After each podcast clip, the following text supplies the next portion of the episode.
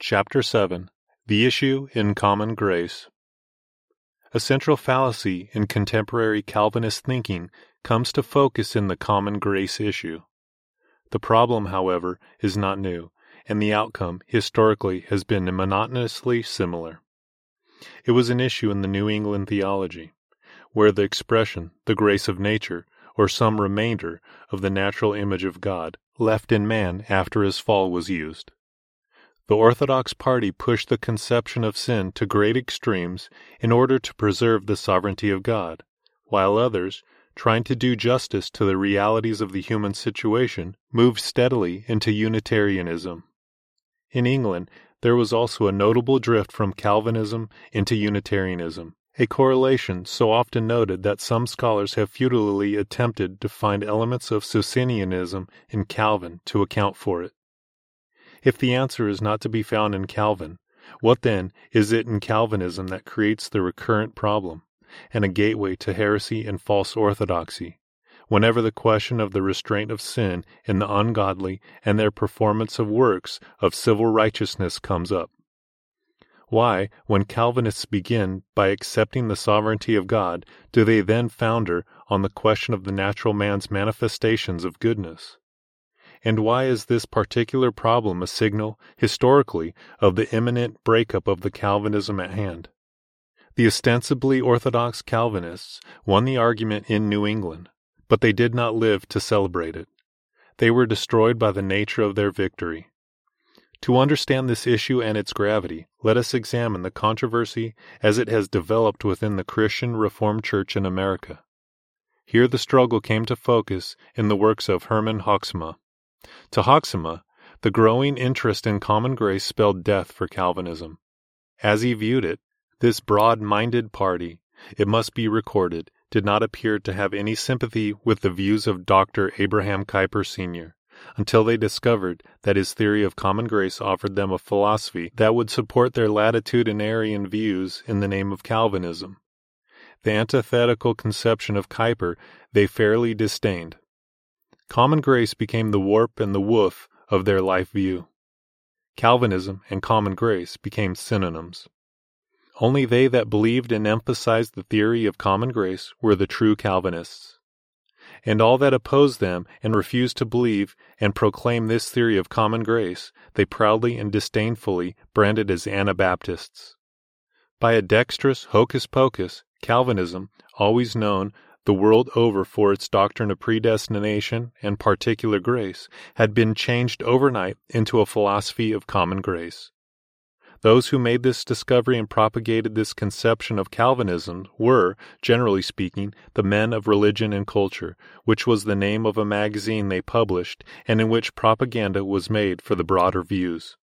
Hoeksema thus clearly believed that the Reformed faith was at stake and only by a denial of common grace and any so called civic righteousness on the part of the natural man could that faith be maintained. The decision, however, went against Hoeksema in the Synod action of 1924, and the three points on common grace were formulated by that body.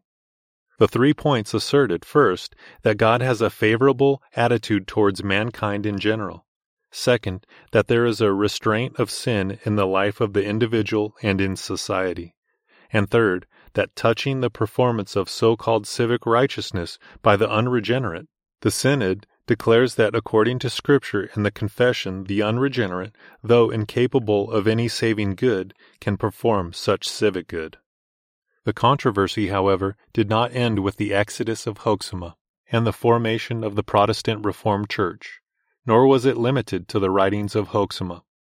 The telling analysis of the controversy, as made by Van Til, brought the issue again to the forefront.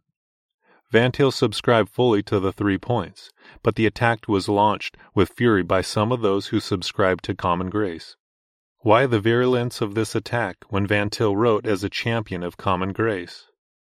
No attempt will be made here to go into the details of the controversy, nor to give a summary of Van Til's thought.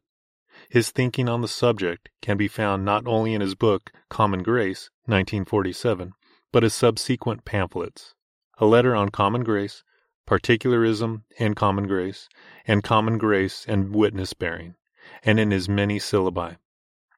Our attempt will be rather to analyze the basic presuppositions of both parties in terms of Van Til's basic presupposition as well as his developed philosophy. We do, in a sense, deal with the issue in considering the problem of inspiration and dictation, as well as the meaning of inspiration. Can God and man both act, or does the free activity of the one eliminate the possibility of the free activity of the other? If men are predestined to damnation, can they act freely and can they perform works of civil righteousness? Or, on the other hand, if the unregenerate perform works of civic righteousness and act with apparent freedom, can we speak of an election to reprobation? Historically, the problem has been answered in two ways, and both answers have foundered Calvinism. Men have felt that the only way to answer the problem is either to obliterate God or man, or, at the very least, seriously to limit them beyond the scope of Scripture. This is Hoeksema's dilemma. He is desperately concerned with retaining the Reformed faith and asserting the sovereignty of God. Predestination is therefore for him rightly a hallmark of faith and an evidence of sound theology. But his conception of predestination is mechanical and external. God's predestination and providence, his decree, do not operate simultaneously and coextensively with man's whole life and being, but externally.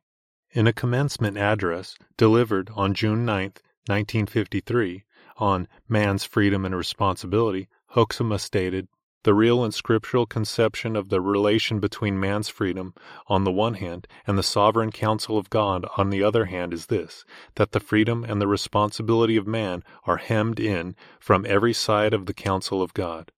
Have before your mind a circle representing the counsel of God. In that counsel of God stands the morally free and responsible creature that is called man, and that counsel of God hems him on every side. Again, Hoeksema clearly stated, I always say, beloved, give me God, if I must make a choice. If I must make a choice to lose God or man, give me God. Let me lose man. It's all right to me. No danger there. Give me God. That's reformed. And that's especially Protestant reformed. Noble as this may sound, it is clearly unsound and unscriptural, definitely not reformed. Scripture does full justice to God and to man. It never loses man nor eliminates him. Hoeksema's stand, far from being a defense of the faith, is once again its death knell. Only biblical thought can survive, and only biblical thought is realistic. Here we see clearly the recurring problem of defective Calvinism. It believes that God alone can act freely. For man to act freely is to limit God.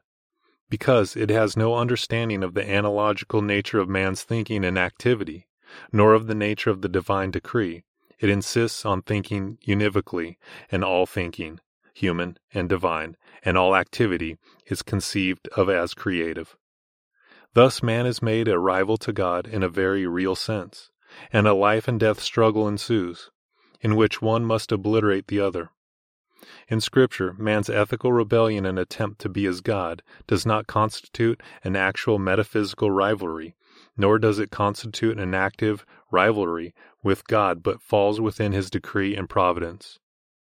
However limited the scope and argument of either party, the logic inherent in either position leads to the obliteration of God or man. Thus, to argue with Hoeksema on the one hand, or with Daane and Masselink on the other, in terms of their ideas, is to be involved in their folly. One must challenge their presuppositions. This Van Til does.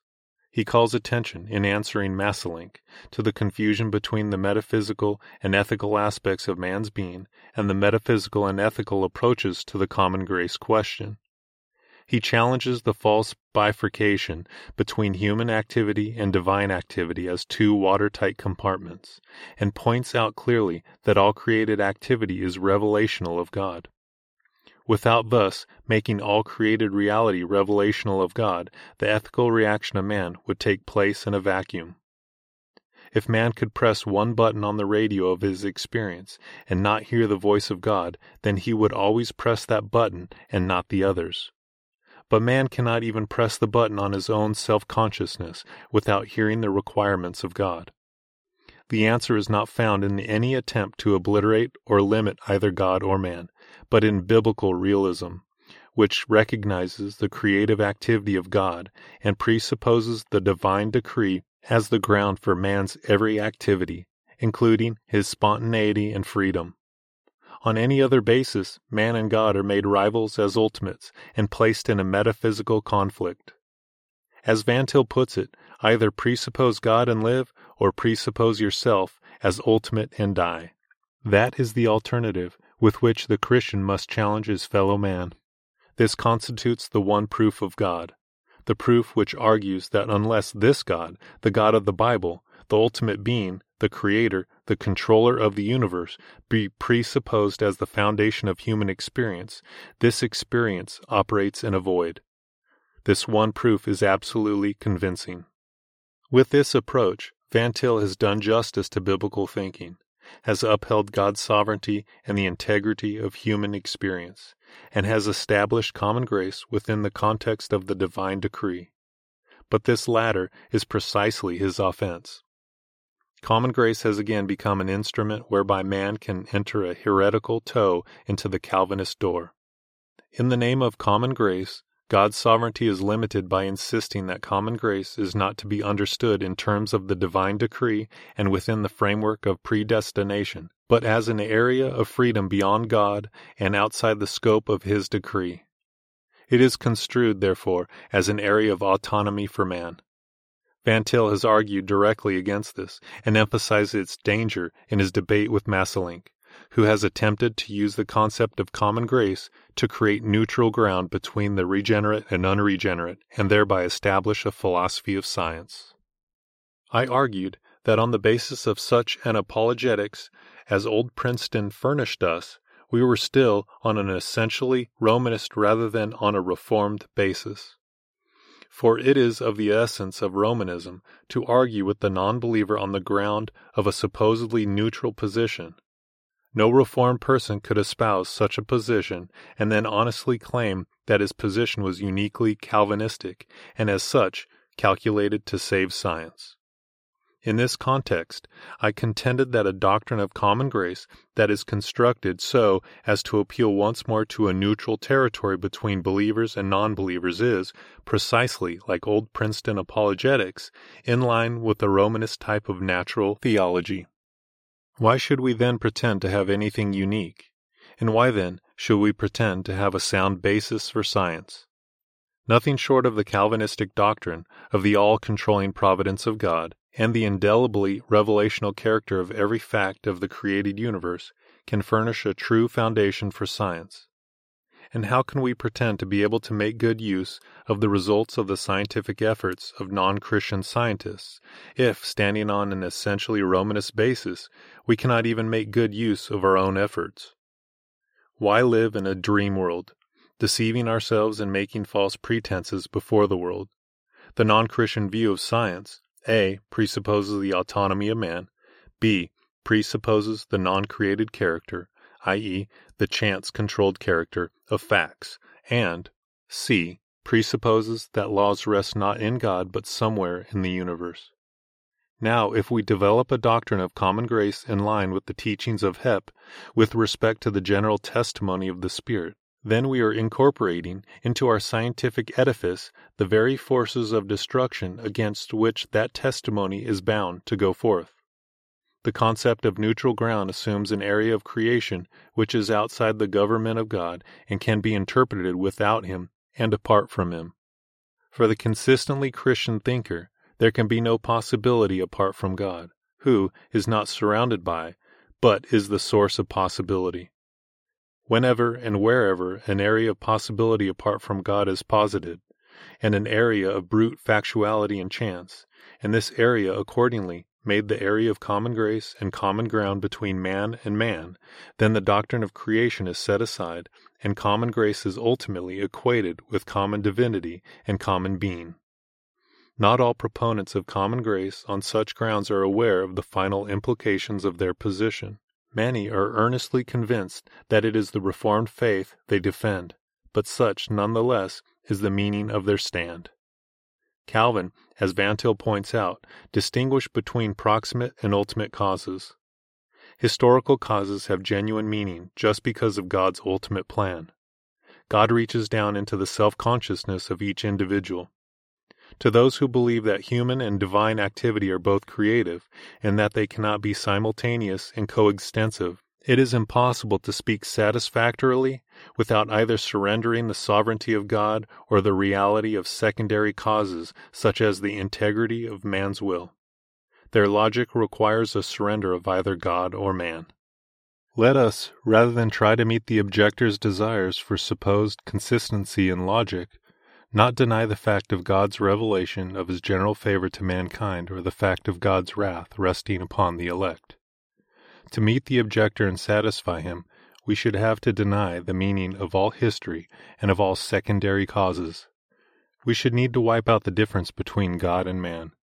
To the objector, it is contradictory to say that God controls whatsoever comes to pass, and also say that human choices have significance. Any attempt to limit the particularism of God's grace and decree, and to establish possibility outside of God by saying that men can be saved or lost apart from God, says far more than the objector is willing to say. Either God is God, or he is not God. Either he governs all things, or else, like unregenerate man, he struggles in an alien universe, seeking to impose his will on a hostile area of possibility. As Van Til summarizes it, on the basis, God himself is involved in the realm of possibility. How then can he even make salvation possible for any one man, let alone making it possible for all men? If God is not the source of possibility, then he cannot make salvation possible for men. And if he is the source of possibility, then he is the source because he is in control of all actuality. We have seen that behind the common grace controversy lies the false alternative, either God or man. Hoeksema's answer was, If I must make a choice to lose God or man, give me God. Let me lose man. The Synod of 1924 made such a choice impossible by its decision. Its decision, however, while wise, is only an elementary formulation. Even as the Apostles' Creed was an early statement of faith and fully valid, yet not definitive enough to eliminate heretical opinions on the nature of Christ, so are the three points of 1924, valid but far from complete. The creeds of Nicaea and Chalcedon were necessary to give more specifically the Orthodox Christology. They did not constitute a criticism of the Apostles' Creed, but were a development of the Orthodox faith. In like manner, the three points are to be regarded as only the beginning, but a valid beginning, of the definition of common grace. Such a development is resented by those who are unwilling to think, even as in the early church many felt that Paul unnecessarily complicated the simple faith. Peter, in commenting on the fact that these unstable men distorted Paul's writings, aptly commented that they did the same also with the rest of Scripture. The three points, then, are the beginning. As such, they have wisely eliminated, as the controversy which precipitated their formulation required, those who with Hoeksema said, Let me lose man. Even as the supposedly orthodox party in New England, by turning total depravity into absolute depravity, and by denying common grace decided to lose man. So the current champions of a wooden and unbiblical orthodoxy are ready to drop man. On the other hand, however, the three points do not deal with the other party, those who are ready to say, as against Hoeksema, if I must make a choice to lose God or man, give me man let me lose God. The offense of Van Til's common grace was that, although affirming the decision against Hoeksema, he went further and pointed out that a biblical doctrine of common grace means also the exclusion of those who choose man to the limitation of God. On this ground, the heat and passion manifested against Van Til becomes understandable. By reviving the common grace question and extending its scope, he eliminated the hiding place of a group whose discrepancy with the faith had not yet been dealt with.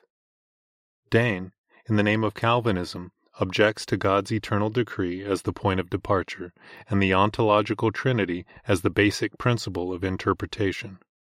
Throughout his book, he finds the sovereign and self contained God an abstract and incomprehensible starting point, and prefers instead a Christological or relational one.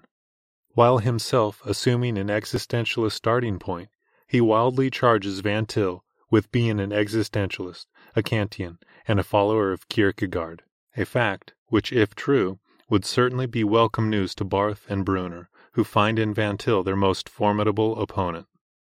At Nicaea and Chalcedon, Christology was used as a line of defense for the natural man. Ostensibly, in defense of now the humanity and then the deity of Jesus Christ, opinions were introduced which tended to the paganizing of the gospel and the reassertion of natural man's rights by devious means. Since the Reformation, a new line of defense has been in process of formation the grace of nature, or common grace. The locale of the struggle has changed from age to age, but the battle remains the same.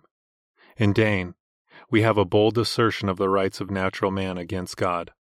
His attack has two central emphases. First, on the invalidity of the concept of the self contained God and his decree as definitive for theology and a proper starting.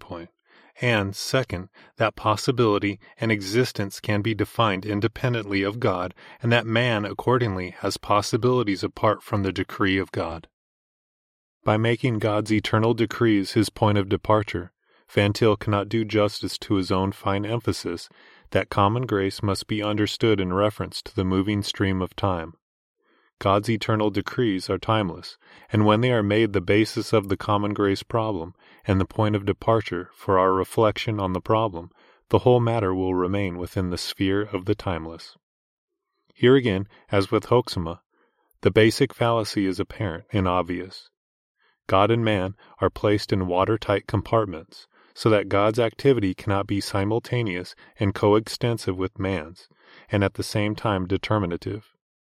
Because God's eternal decree is timeless, the common grace question, dealing as it does with the moving stream of time, must be understood in terms of time only, because God's eternal decree is hopelessly trapped in the sphere of the timeless. But if Daane is correct here, then the God of Calvinism, the God of Scripture, is a myth, or at best, hopelessly trapped in the sphere of the timeless with the regard to all things. God then becomes completely irrelevant to man, and his existence or non existence is merely an academic question in view of his obvious inability to enter history. Daane's answer to this, like the answer of Kierkegaard and Barth, is the Christ event. For the ontological Trinity, the self contained, sovereign, and absolute God beyond history, it substitutes a Christ who comes not out of the ontological trinity and the divine decree, but as an assertion of possibility against a background of brute factuality. This existentialist God is not the God of Scripture, nor the God of the Confessions. But Daane tries to show a need for such a theology by declaring that a God who makes an eternal decree and is the source of all possibility is automatically one who is limited to the timeless because he makes time impossible. Therefore, for Daane, Man must have a real and metaphysical independence from God in order to have any valid freedom. The divine decree and real obedience or disobedience are irreconcilable. The divine decree and human freedom are not to be both maintained. Possibility must be defined independently of God. How clearly he asserts this to be seen throughout his book, so much so that he can consider the atonement itself not in terms of the divine decree, but in terms of possibility apart from God. It is only by ignoring the real possibility of obedience at the time of the fall that Van Til can maintain that the purpose of the general offer in pre fall time was the differentiation of mankind in elect and reprobate. Van Til has defined possibility as that which is coextensive with the counsel of God. Thus, in this conception, there are no real possibilities except those which already are or shall be actualized. Van Til regards it as inconceivable that the counsel of God should include genuine possibilities that do not become actualities in history. Such a conception of possibility is sheer determinism and cannot be reconciled with the traditionally held position that Adam was created with the freedom not to sin. Nor does the Bible speak as though all unactualized possibilities are unreal and non existent possibilities. Jesus in Gethsemane did not act on the principle that there are no possibilities, but those which are in fact actualized. Also, Paul's statement in 1 Corinthians chapter 2 verses 7 and 8, we speak God's wisdom in a mystery, which God foreordained before the worlds unto our glory, which none of the rulers of this world hath known, for had they known it, they would not have crucified the Lord of glory. As Van Til aptly comments, here again Daane assumes, with Kierkegaard, that finite existence is a concept that must be defined independently of God. It must not be defined in terms of God. Daane wants the independence of man apart from the counsel of God.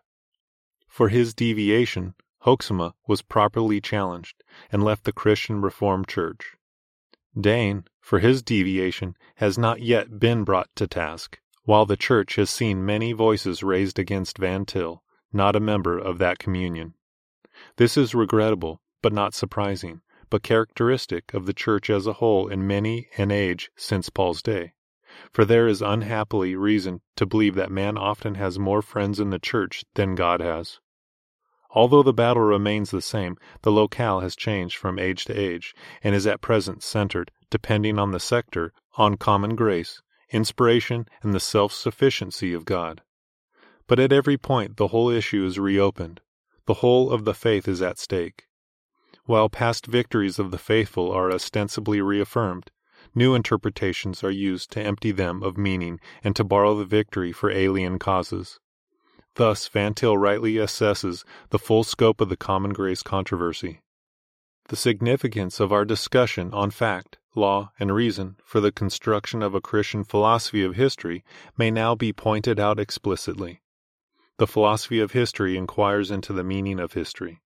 To use a phrase of Kierkegaard, we ask how the moment is to have significance. Our claim as believers is that the moment cannot intelligently be shown to have any significance except upon the presupposition of the biblical doctrine of the ontological trinity. In the ontological trinity, there is complete harmony between an equally ultimate one and many. The persons of the Trinity are mutually exhaustive of one another and of God's nature. We argue that unless we may hold to the presupposition of the self contained ontological trinity, human rationality itself is a mirage. Philosophers have through the ages sought for a principle of interpretation such as Scripture gives, the ontological trinity, but sinful human nature rebels against this obvious fact because it hates God, and prefers, as Van Til states, to speak of abstract principles of truth, goodness, and beauty, and of a God rather than the God. But God is our concrete universal. In him thought and being are coterminous. In him the problem of knowledge is solved, and the problem of time and history as well. It is not merely common grace, then, that is preserved by this approach. It is the whole of faith, and the whole of reality and experience. In the common grace controversy, some, on the one hand, sought to limit or obliterate man, and others, God, as a result of their unbiblical principles. But in every deviation from biblical thinking, no matter how well intentioned, there is a limitation or obliteration of some aspect of experience and reality. Van Til's defense of the faith is therefore a defense of the validity of the whole of life because it is a defense and exposition of the biblical doctrine of God.